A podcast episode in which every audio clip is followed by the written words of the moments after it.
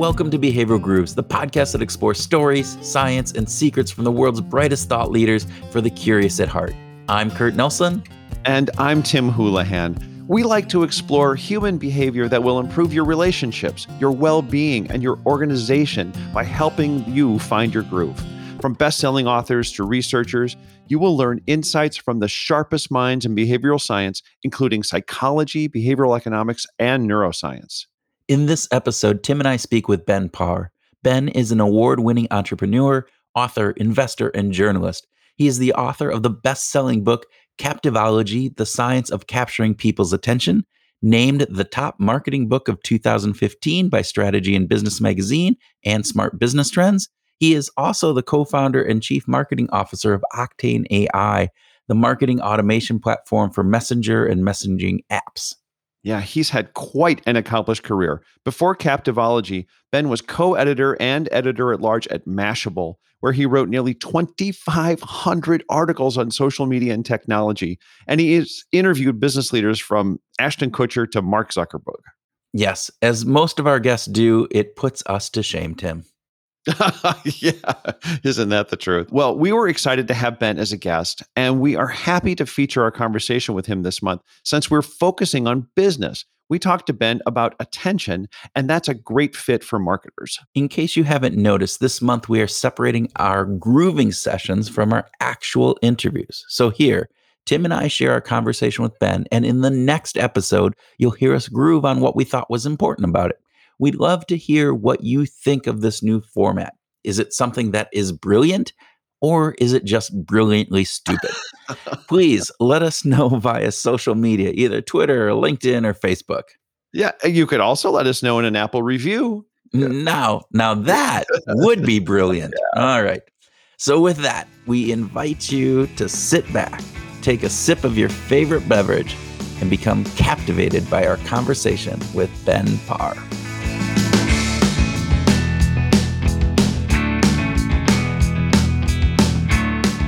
Ben Parr, welcome to Behavioral Grooves. Thank you. Thank you for having me. I'm excited. We are too. And as always, we start with a speed round, and I get the first question here coffee or tea or something totally different? Which do you prefer? Both. Both when I heard speed round, I thought it was like, is it the Flash or is it Quicksilver? you know, would Superman or the Flash win in a race? Eternal questions. That uh, is actually a good Batman question. Or Robin, I like that. We yeah, we might yeah. need to do a, like, would. Superman or Flash win in a race? I like that one. All right, so both. Well, I love green tea, but if I had to go a go to, I mean, it, we're talking about speed coffee is going to make you go faster. So. A good answer. Good answer. Okay. Oh. Um, dinner with your favorite musician, athlete, or actor? Ooh, this is a good one. I will probably say musician. And I think it's just like, okay, I'm going to just go on a complete quick tangent, which is uh, great musicians out of like this like group of celebrities has the like most dedicated to the fan bases and this most like has to think the most about like how they expand things. Acting like super amazing, you learn super interesting things, but acting is more straightforward than music in the sense of like both the creation of the music and the art of it, but also the promotion and the lines and all of that. But also like a fan of a musician, like a fan of an actor, the actor changes for each thing. The fan mm. of like the fan of a musician the like that is who they are at their core. And so you get to like the emotional resonance between fans and musicians is deeper than any of those others. And i know a lot of this because i've worked with a bunch of musicians and passing on their behalf all sorts of things. So that was a long answer to a short question. Kurt can i extend our, our speed it. round here? I'm just curious who are the one or two musicians that you'd love to have dinner with? Who comes to mind? This is this is hard it's not even necessarily like I want to have one that like there's a bunch that I personally really love. You know, there's like John Legend and OAR and like Lupe Fiasco and a bunch of others. And but there's like a group of others who are also just super smart, interesting, like business minds as well. Or like and I've had these conversations. I'll give you two specific examples. I Afrojack, who I do know, he is super into psychology and super thoughtful when it comes to like psycho like is a psychology nerd, psychological processes, all sorts of things. You wouldn't expect it from a DJ, but he is super thoughtful about those things and like how his music impacts people. And then um Imogen Heap is like well known for like like she's a super amazing musician, but she's trying to push the boundaries of like everything from like the like from like crypto and NFTs for her stuff to just like new kinds of instruments and building like she builds new instruments. And so I, I've had conversations with her and it's super, super fascinating. So there's super fascinating musicians who maybe I don't listen to every day, but are super thoughtful and they are just like super creative. We interviewed Dessa for this show, who, you know, is the rapper, Doomtree, various different pieces but she's doing a podcast on behavioral science on deeply for the human. BBC. yeah, for the BBC and NPR. I mean, or American Public Media. It's it's fascinating. Again, as you said, musicians have not that actors or or other you know uh, celebrities don't have these other interests and deep thoughts around this, but it feels like musicians and Tim is going to just eat me up on this afterwards. But musicians just seem to have that little bit more deeper sense. And I think, Ben, as you said, they are who they are up on stage and it's their craft. I mean, actors go into a movie and the movie script is written for them. And depending upon, they, they can act fantastic. But if the script sucks, you know, then it doesn't really matter. It's just a musician has to think more about all the other lines of business. There are clearly some actors, Ashton and others, who've thought about that and are just super smart and great in conversation. Exactly. Right. But, but musicians have to think about it more. Although it's Imogen Heap, by the way, I know someone's going to be mad at me for pronouncing it wrong before.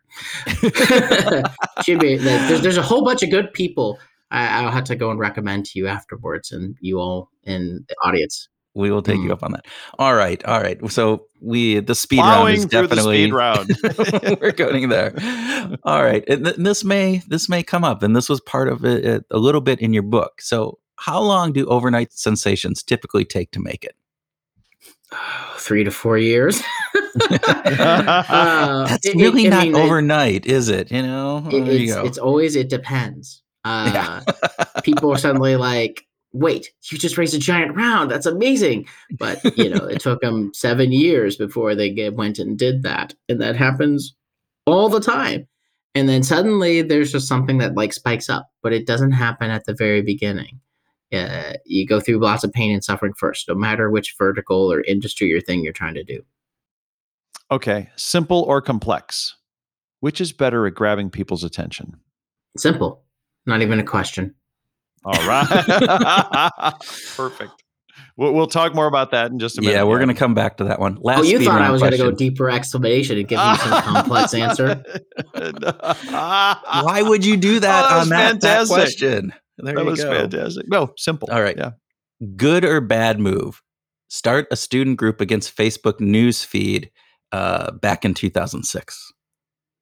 Oh, so for context for everyone who is listening doesn't know in 2006 the answer the, i'll give the answer at the end of this story uh, i was a junior at college at northwestern and i was training to be an ra and they launched this new thing called the newsfeed, and i didn't like it and a bunch of other people didn't like it because it was posting like who broke up and who got together at the time at least and so i made a facebook group called students against facebook Newsfeed. and then I told a couple internet friends about it, and then I left uh, for like RA training. And then at noon, I got a call from a friend. It's like, Ben, yo, your Facebook group blew up. I had 10,000 members when they called me because the newsfeed wow. was promoting it to all the other people. So the newsfeed was promoting the Facebook anti newsfeed. Newsfeed. I like that. That anyway it got to 100,000 that night. I had like a group of people like watching the computer, just like click refresh, see if it got to 100,000. And then like it was like five, 15 minutes of fame, like all these interviews, all these people. I had 4,000 Facebook messages. I counted. I had three proposals like in my in my wow. DMs. I wonder if they're still there. it was a crazy time, but you know, afterwards, like, and this is like part of the story, but like after it all happened, uh, like I got a I got a really really nice email from Mark, and I had a nice conversation with Mark afterwards, and he was very much just like, how can we improve the product? Like, give me your feedback. Let's go talk through all that. and then years later, you know, when I became the co-editor of Mashable, my first assignment in San Francisco was actually to like go to an event at Facebook. And so I was on the rooftop and met Sheryl, and then I met Zuck, and he just laughed his butt off for a couple of seconds, just being like, you know, like, welcome, welcome, you're on the other side now. So uh, good. It, it, it's just like I, I, don't know. It just that one is just one of the more random, hilarious things, and then I ended up in tech. it is so. So your background has to be one of the most diverse and interesting ones of people that we've talked with. It just it's fascinating. So how did you and granted you can maybe talk a little bit about that but I'm really curious as to how you got interested in attention. What what was it about attention? Given, like you said, you you were co-editor at Mashable, you've done some, you know, tech startup areas and various different things around here. But what was it about attention that grabbed your attention? So I always wanted to be a movie star. God, no. um, I'm not opposed to that, but it was because at the time, so I was the editor of Mashable, and I was like, I wrote all these articles and I like analyzed all these companies. And then when I left, I was investing, and I was yeah. investing into early stage companies. And all of these founders and entrepreneurs asked me for the same help, and they came to me for the same reason. They're like, I want help with press, I want help with marketing, I want help with customer user acquisition, I want help with virality. It's all the same stuff. It's attention. How do you capture attention? And so I was like, hmm same thing is coming up every single time. I need to do a deeper dive into this. So I did this like deeper dive into attention, realized that there's so much research on the topic, but no one had synthesized it into something that was accessible to just the entrepreneurs out there, the people who are trying to break into Hollywood, trying to become a musician, trying to get agents, trying to build fan bases.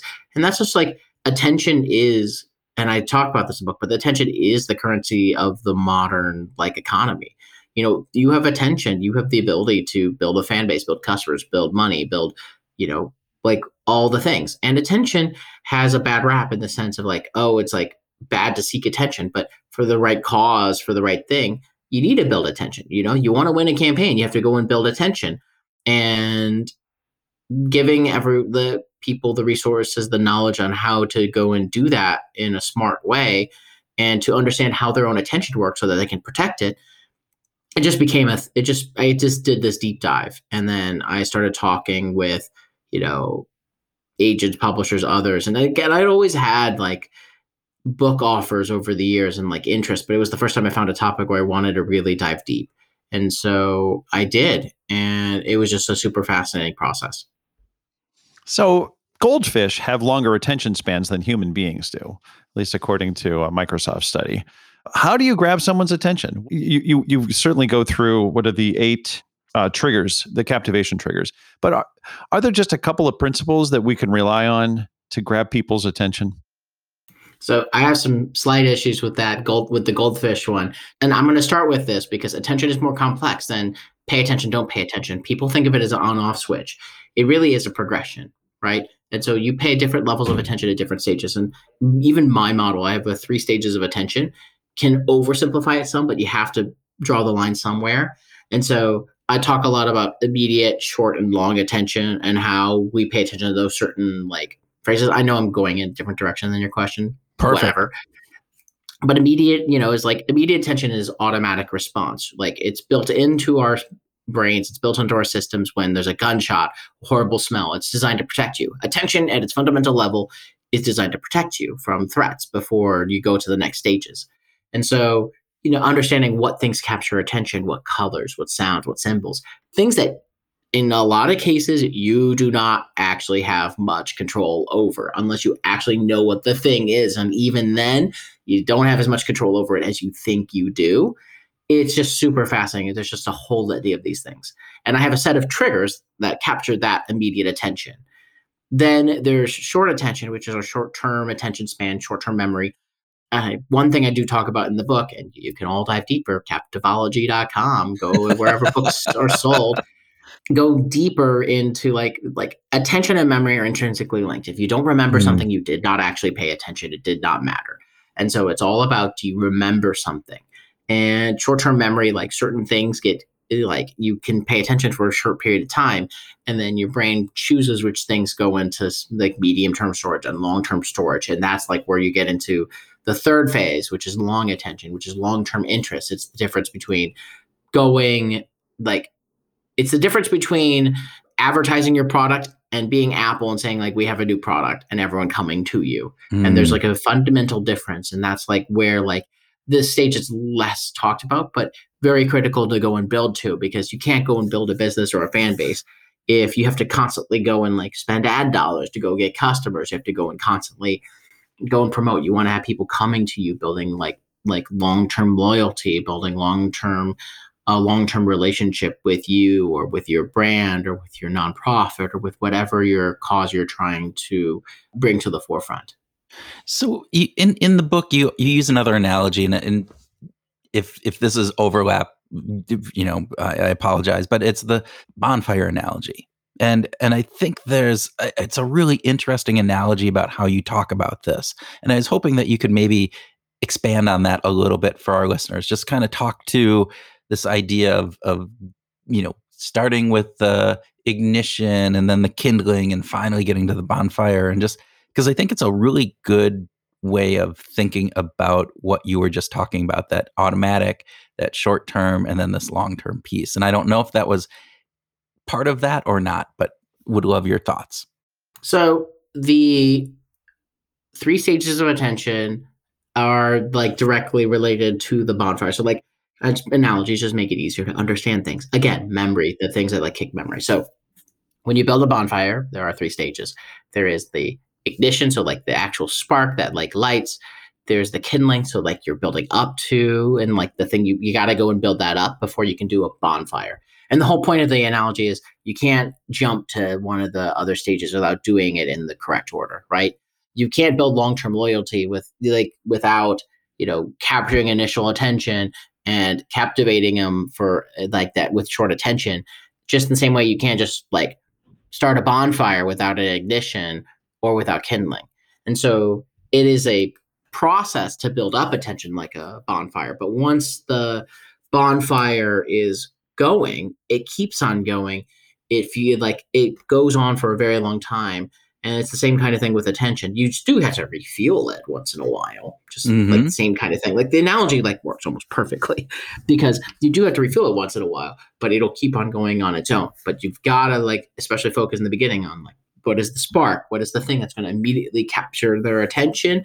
And then how do I use that immediate capture of attention to get like my key thing across, which is where simplicity matters because you have maybe a couple of minutes at the best or a couple of seconds.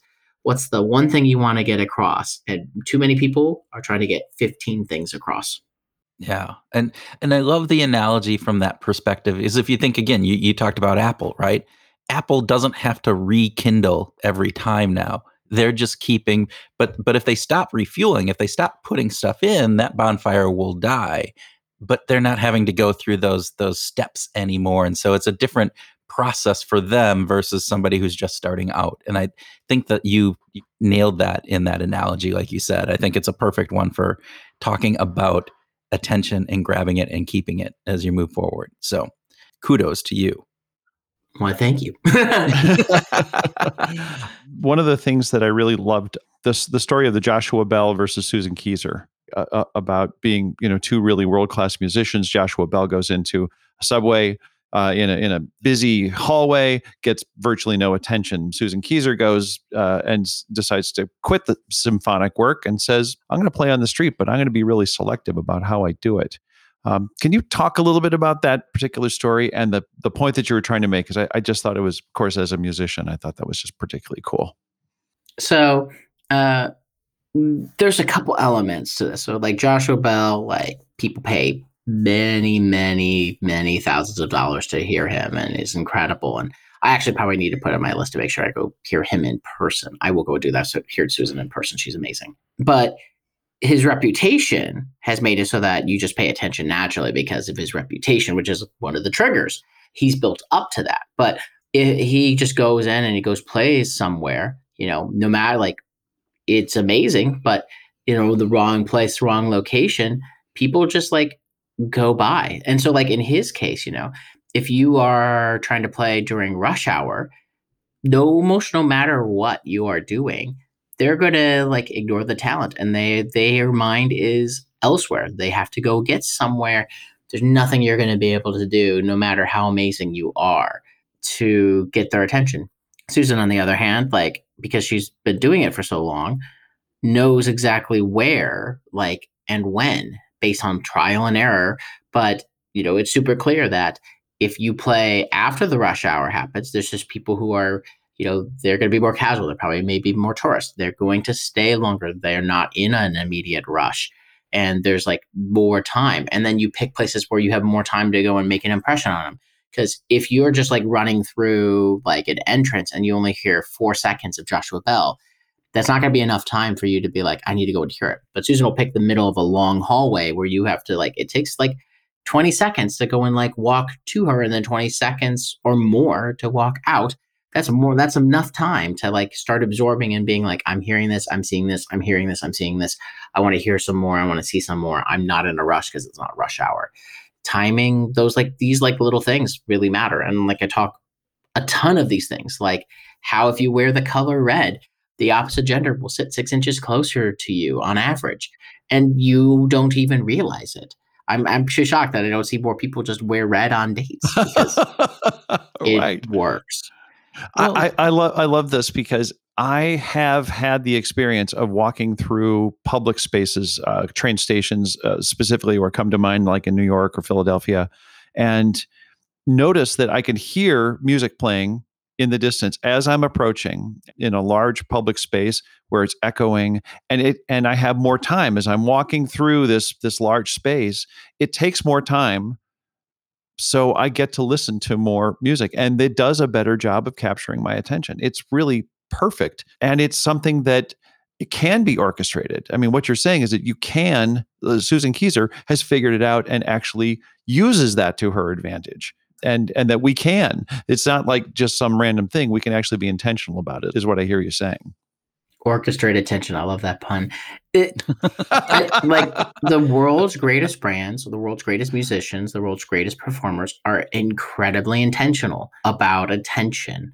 like the number one example from my book and just in my life in general is david copperfield he mm. is the most intentional person I've ever met about attention. And it's because he cares so much about the audience's experience and wants to make sure that every piece of it is like perfectly orchestrated and he wants them to have he, he is a perfectionist and like i want to make sure that i have the absolute best possible experience you know and like even if it's just like a, like a big change to increase it by 1% he will go and do that. And that's like part of why he is you know the like best selling performer of all time and has a private island where he brings people and all that fun stuff because he's so intentional about it and like it makes for like an utterly perfect show an experience and he's just so intentional about like how will the audience react to this? How will the audience react to that?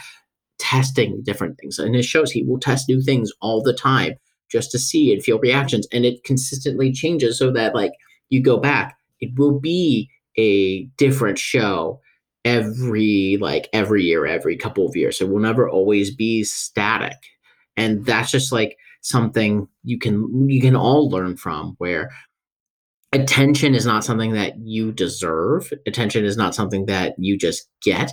It's something that you have to both earn and that you have to be intentional about. And the way you get attention because i can get attention by like running down the street streaking but I'm not going to get the kind of attention I want and not from the people I want. And this podcast would be done from a jail cell.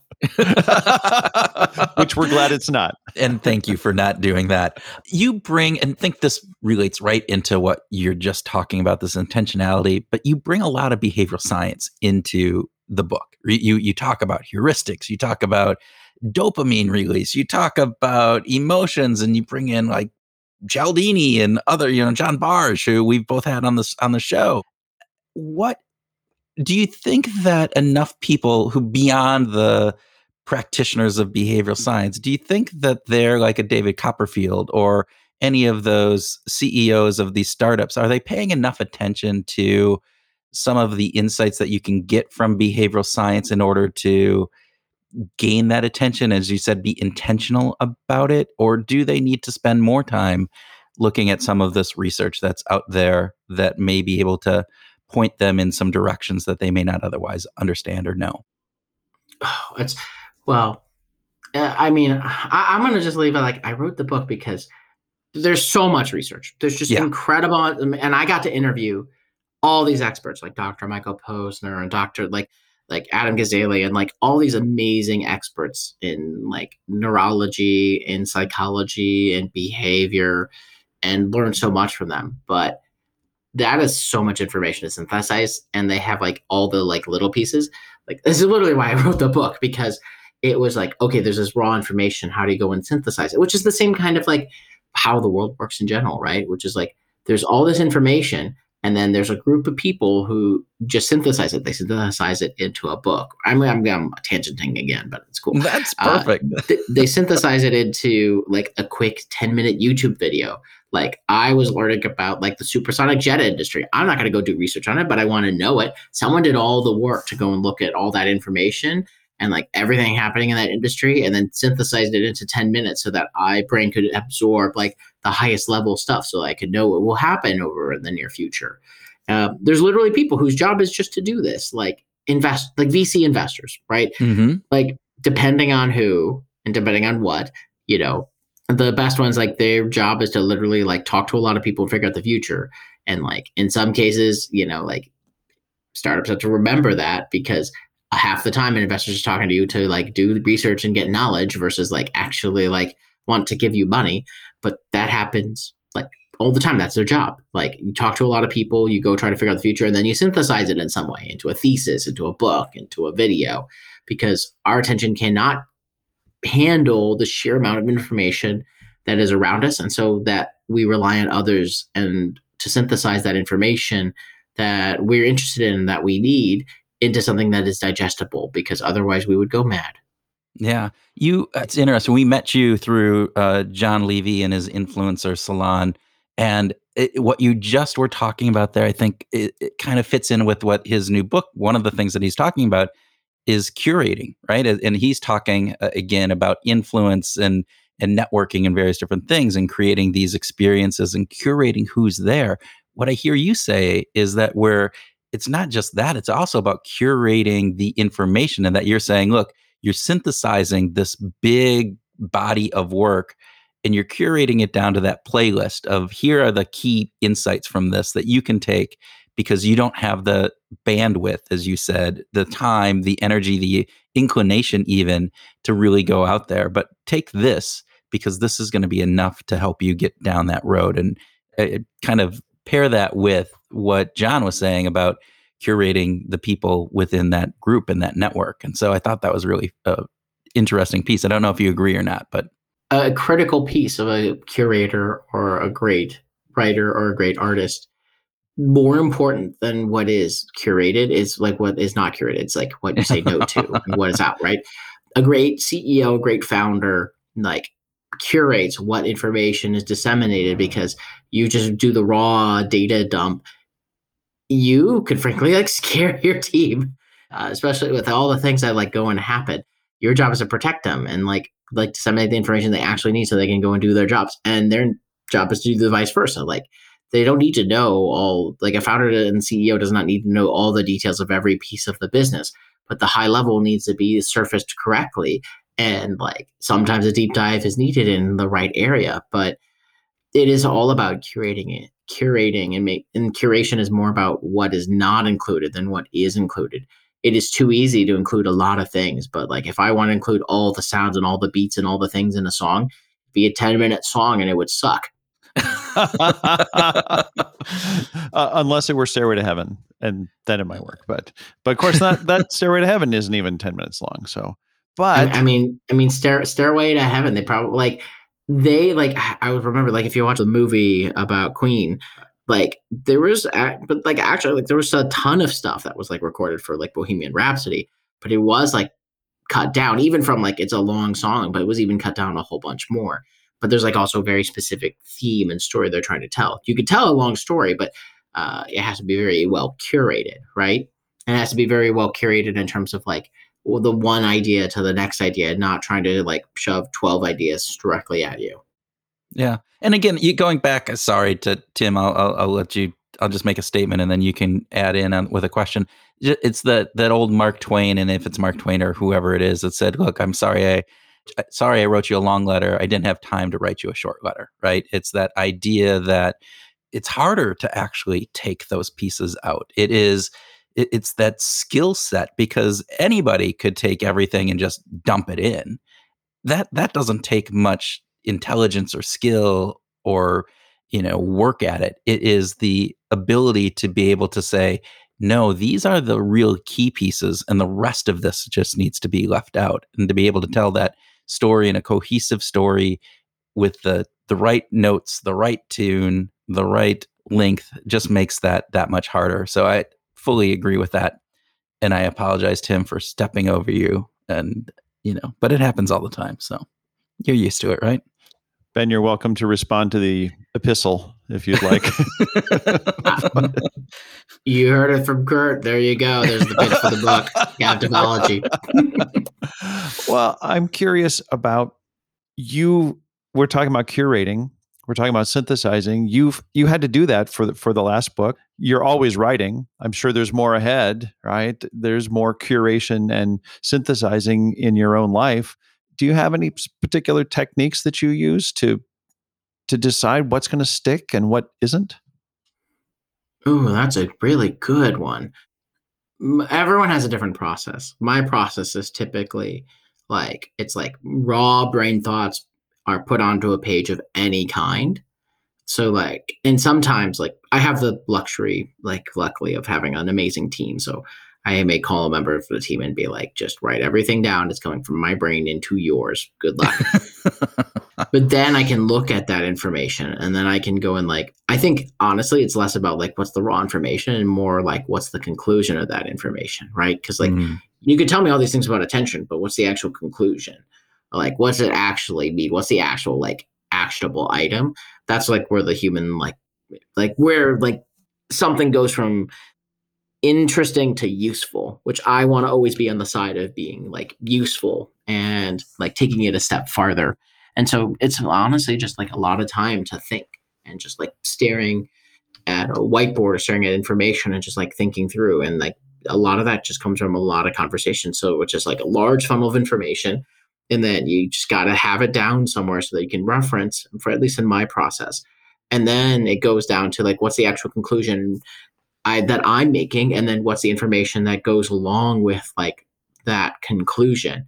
And everything else is extraneous and does it need to go and be there? Even like there were definitely a lot of things that i researched and i did that were like not in the book and i'm like oh that would have been like super awesome. But it didn't fit with like the story that I wanted to tell. And I think I'm even more about like than even before about telling a particular story and having like, you know, like even a business book or a, a presentation to your board or whatever it is or an album like you tell a story from beginning to end what's the story that you're trying to tell what's the connective tissue between each of those chapters or each of those slides or each of those everything I think about that a lot. I feel like it's all about great storytelling and storytelling technique, no matter what it is, and that helps you curate. Yeah, I love the the thought about thinking about that outcome. What's the useful part of all of this information that people are going to be able to take and, and, and build that? All right, I have to ask one question because I don't think we've we've interviewed 220 plus people. Lots of those are authors, and I don't think we have ever had an author on the show whose book has been launched into space um, or near space. right. Yeah. So yeah. Uh, just help. First off, explain that for our listeners. What what what was going on there, and then uh, you know what was the impetus for that, and then you know uh, any just fun stuff. I just want to hear about that story. I mean, I wrote a book about attention, so I better go do something attention grabbing. I literally went backwards from like my book. I'm like, what's going to like the disruption trigger was the trigger in my book where like we pay attention to things that violate our expectations. Like, and then I was like, what are the things and resources? And it had just come up that my friend who worked at NASA was just like, I actually know people that are like, if you want, they're just like they put stuff into space and it does not cost very much. And like you can do it like really cheap if you want with a weather balloon, for example. You can do it really cheap and get something up into space and have the camera and everything, like low orbit, but it's still space. And I was like, well, yeah. And I got connected and I sent a copy of the book and uh, some other stuff. And they sent that thing into space and I got a bunch of space dust. And it is in my, it is in my I know where it's in my storage unit at the moment, but I have some plans for that particular copy of the book in the future. But sometimes it's just like opportunities arise and just like resources. I have other like, you know, usually I'm like, okay, I want to go do something crazy. What's actually the things that are like, you know, near term around me? And that one was shockingly straightforward in terms of like making that one happen. I have some crazier ideas now for the next book. Though. Well, we we interviewed awesome. um, Tim, help me again. Uh, Michael Schein. Talk, yeah, and he was talking about Alice Cooper in the early, maybe late seventies. I don't remember exactly when, but again, utilizing this, he had a big billboard that he put on the back of a truck that uh, he was working in, uh, trying to sell out Wembley Stadium in England, and purposely broke the truck down in Piccadilly Circus, right? And it was a pretty provocative. Uh, billboard that then got all this news. And so the intent there was, again, drawing attention and disruptive. And so I just wondering, because you, you, bring up a number of triggers that, you know, we talked about a couple of them. So you just disruptive, there's automaticity, there's reward, there's different ones there that you have. Do you have a favorite trigger? And, you know, it's, I'm sure it's like asking, which is your favorite baby? You know, it's probably not there, but is there one that, you know, ah, I really do kind of like this one better. The, the so it's the difference between like flashy and long lasting because like disruptive, the disruption trigger is flashy. You get to do the super cool stunts, and I do love doing that. And frankly, there's a couple more stunts I I will do. I didn't get to do for the uh, Captivology, but I will do for like the next book and for the future because I will go nuts. But it really is actually like my last trigger. It is the like I'm just going to go over the triggers. There's like automaticity, automatic like reaction to things, which is super fascinating from a like behavior perspective, how much we change our behavior based on colors and sounds and things like that. Yeah. You know, there's disruption, there's reward, and like the fact that we pay attention to certain kinds of rewards. Uh, framing, which is about like the fact that we pay attention to different things in different frames of reference. This is something that we've seen, especially in politics, over the last four or five years, which is like a whole different topic and given me a lot of thought too but it's about the last trigger is acknowledgement and that's like the most powerful one. It's just like no matter who we are or what we're looking for our tribe we're looking for a community we're looking for you know acknowledgement from we, we're looking for that feeling of belonging and acknowledgement and that desire to be part of something bigger. And there's a lot of people who like celebrities do an incredible like right sellers do an incredible job with building that feeling even without meeting all of their fans. Mm. politicians do some do an incredible job. It like for better for worse acknowledgement is where tribalism of like of all sorts of things comes from. We are always looking for community and those communities evolved over time and also something i thought a lot about because religion church you know is a community and has been a super strong part of community for centuries and has only recently been declining as like a main like mainstay of like your community. Super local has always been a thing like your local like that like local group your like neighborhood. But that has declined as like now we are a more global society. And so the things that connect us and like the things that we are like identifying ourselves with to the point in some cases of irrationality is around politics. It's around a belief. It's around, you know, some group that we want to go and identify with. It's with a cause. And so, like, it's just a like a consistent natural transition, but it's the same core thing, which is that humans desire belonging and desire people who give them that feeling of belonging. And it results in everything from radical positive world change to to cults of personality. Fantastic. And that I think is a perfect segue into asking what's on your playlist right now. nice seg- nice segue. Tim. Was that good? Was that good? nice good? segue? Yes. There you go. I mean, mine changes up based on like my mood. So it was interesting because like if I, you know, I I'm trying really to do the Discover Weekly and have like a new set of songs in my inbox like every week. Oh, week. cool. And like I will go and like change a theme. There's like some class like so, like I'm from a like a 90s kid, so there's like some classic 90s stuff. And then there's like, you know, like Guns N' Roses and things like that. But like in the more like uh, it just depends. Like I go on like a like a, a Kid Cudi binge, or I go on like I'm like looking at like the most recent ones that I like. There's like a couple of like OOAR is like a one that I'll consistently listen to, but like there's like a bunch of like a, this one called Cosmo Sheldrake that I've started enjoying, and I don't even like I haven't done a deep dive into the artist. Maybe the artist is crazy or something, but I will just go and like dive deep into like a like a specific new thing. I really do like discovering new music consistently and constantly and being exposed to like all across the spectrum. Basically, I'll listen to anything. Except country's not my thing. Sorry. So so genre outside of country, you know, some some jazz to classical to to hip hop. I played to- saxophone, so jazz jazz is close to my heart too. Yeah, there you go. What what kind of jazz? Do you have a do you have particular? Are you, are you like a you wanted to be Kenny G when you grew up, or uh, or Is Kenny G or- jazz? I don't think I ever aspired to be Kenny G. I was gonna say I don't know. I The nice thing about jazz is it is among all the music genres the most improvisational. Like it is built on improvisation and the improvisation of lines and like things like that. And I'm in, for better or for worse, more improvisational. And I really enjoy that about jazz. It's just like, what are you feeling? And express that in the form of notes. Yeah.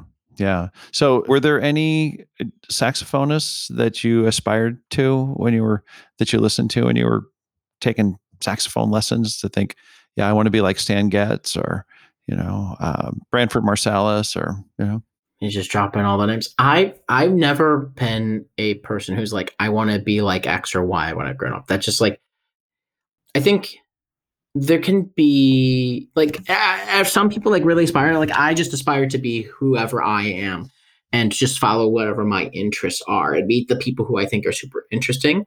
And I tend not to be like I'm like really ins- like there are super inspiring people and people I want to go and meet but I don't get attached to the idea that like I have an identity around them. I think maybe I've seen like that that can lead into like like it doesn't lead to the ways that I just personally think. And I think it's also something where I find it interesting because everyone's internal clock and internal mechanisms are so very different. And I thought about that more over the last year where some people are like the with the pandemic, like I am I'm introverted. This is the greatest thing ever.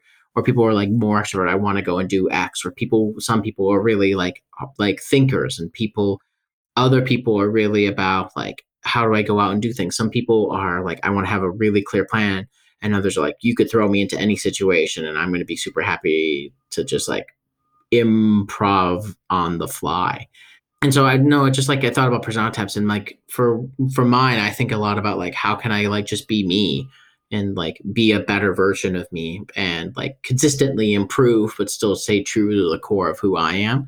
And for others i think i think there's something to like i they aspire to be an x or y or they uh forge their own there's just a lot. I know i'm going on the tangent on that. I think there's just like a lot of differences i don't think too much about like i want to be an x or y there's just people that i admire but i would like to forge my own crazy path Well, and I think you bring up a really good point in that self identity and what that gets, you know, how you wrap yourself around a self identity. And I think one of the issues of trying to be like X or Y is the timetable too. It's like, oh, well, X made it big by the time they were 25, and I'm 26 and I haven't achieved that. And so you get these false kind of goals of how well you have to perform or how successful you have to be at a certain point as opposed to saying no let me just be the best me that i can be and then my timetable is my timetable i don't need to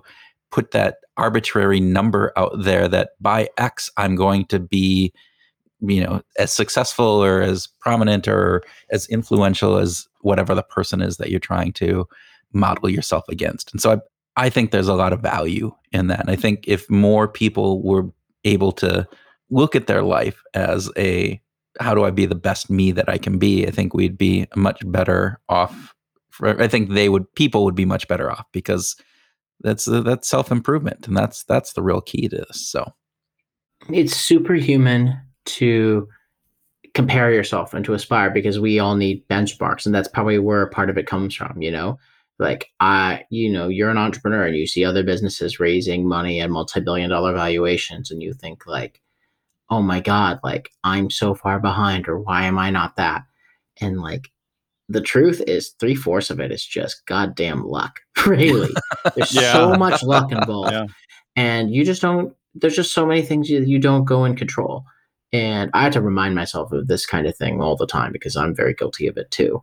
But you know, you think in the little in the more immediate moments of just like how do I just make today like a great day and like how do I like do one thing that I'm gonna really enjoy and like you know true like how you go and build to like a longer term future, but you can't, you have to do as much as you can to try not to measure it against like others because there will always be someone who is doing better or on a bigger boat than you, whatever thing you value.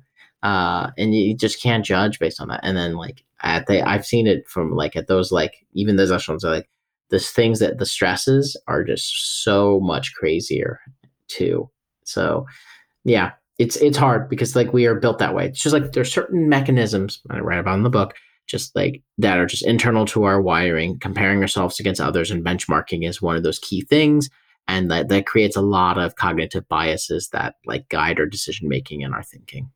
Yeah, and there's the, the aspect of survivorship bias we see and, and as as we talked about earlier curating like we look out on social media and the the world that we see out there is a curated world. They're not showing, you know, the the pictures of their vacation to to Maui with their kids who are fighting and screaming and crazy.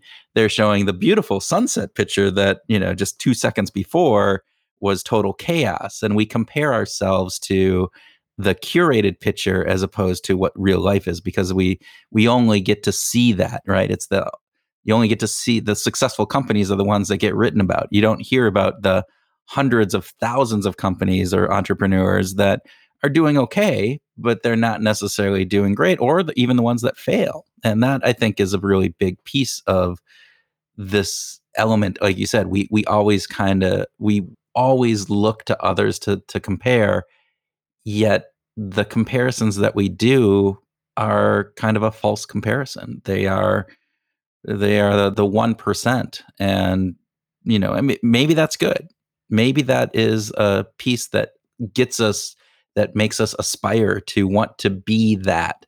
But on the other hand it can lead us to saying hey my life isn't matching up and i must be a total failure and that that i think is bad. It's i mean you think you hit the nail on the head. Uh you, you just gotta like you just have to do your own thing and be as true to yourself and like look, like it's not even just like I was remember, like it's not even just like all these other companies are not written about. It's like the 99% of all the others that even the most successful companies like go through and like those founders go through and those musicians have gone through like also get about and there's just like day-to-day grind. Like there's even just stuff like not even the like inspiring like like had this crisis and like survived. There's just like had to go and like send 100 emails and then like put all that information to an Excel spreadsheet. every founder, every other like person has to go and like do that, and that's not written about, and everyone has to go. Like you just gotta sometimes you gotta just do the rote stuff too, but it's just not written about, and it just doesn't matter if you're a multi-billionaire or like you're just starting out. That just like everyone did that in the beginning. Yeah. Ben Parr, thank you so much for being a part of Behavior Gurus today. We've really enjoyed this. Thank you again for having me. You don't have to lie. No, I'm kidding. Um, no, no, this is fantastic. There's so there's so much more. There's there's so much more to go and dive to dive into, but maybe for a future time or if you someone someone wants to tweet at me about their thoughts on the book. no, uh, so so for uh, again, listeners, Captivology, fantastic book really, as you said, it synthesizes a bunch of things down. And I think, particularly for people who are just trying to be an entrepreneur, trying to gain that attention, this is a good way of of looking at the key aspects of it. And so thank you for writing that. Thank you for taking your time and sharing that time with us. It's a valuable commodity. And uh, we do. We will look forward to talking to you again. So can't wait. Thank you so much for having me. See you all in real life soon. With that, folks, we wrap up our conversation with Ben, and we hope you've enjoyed all of his insights into gaining and maintaining attention. To hear more about what Tim and I thought of the conversation, tune into the very next episode that features our grooving session of this talk.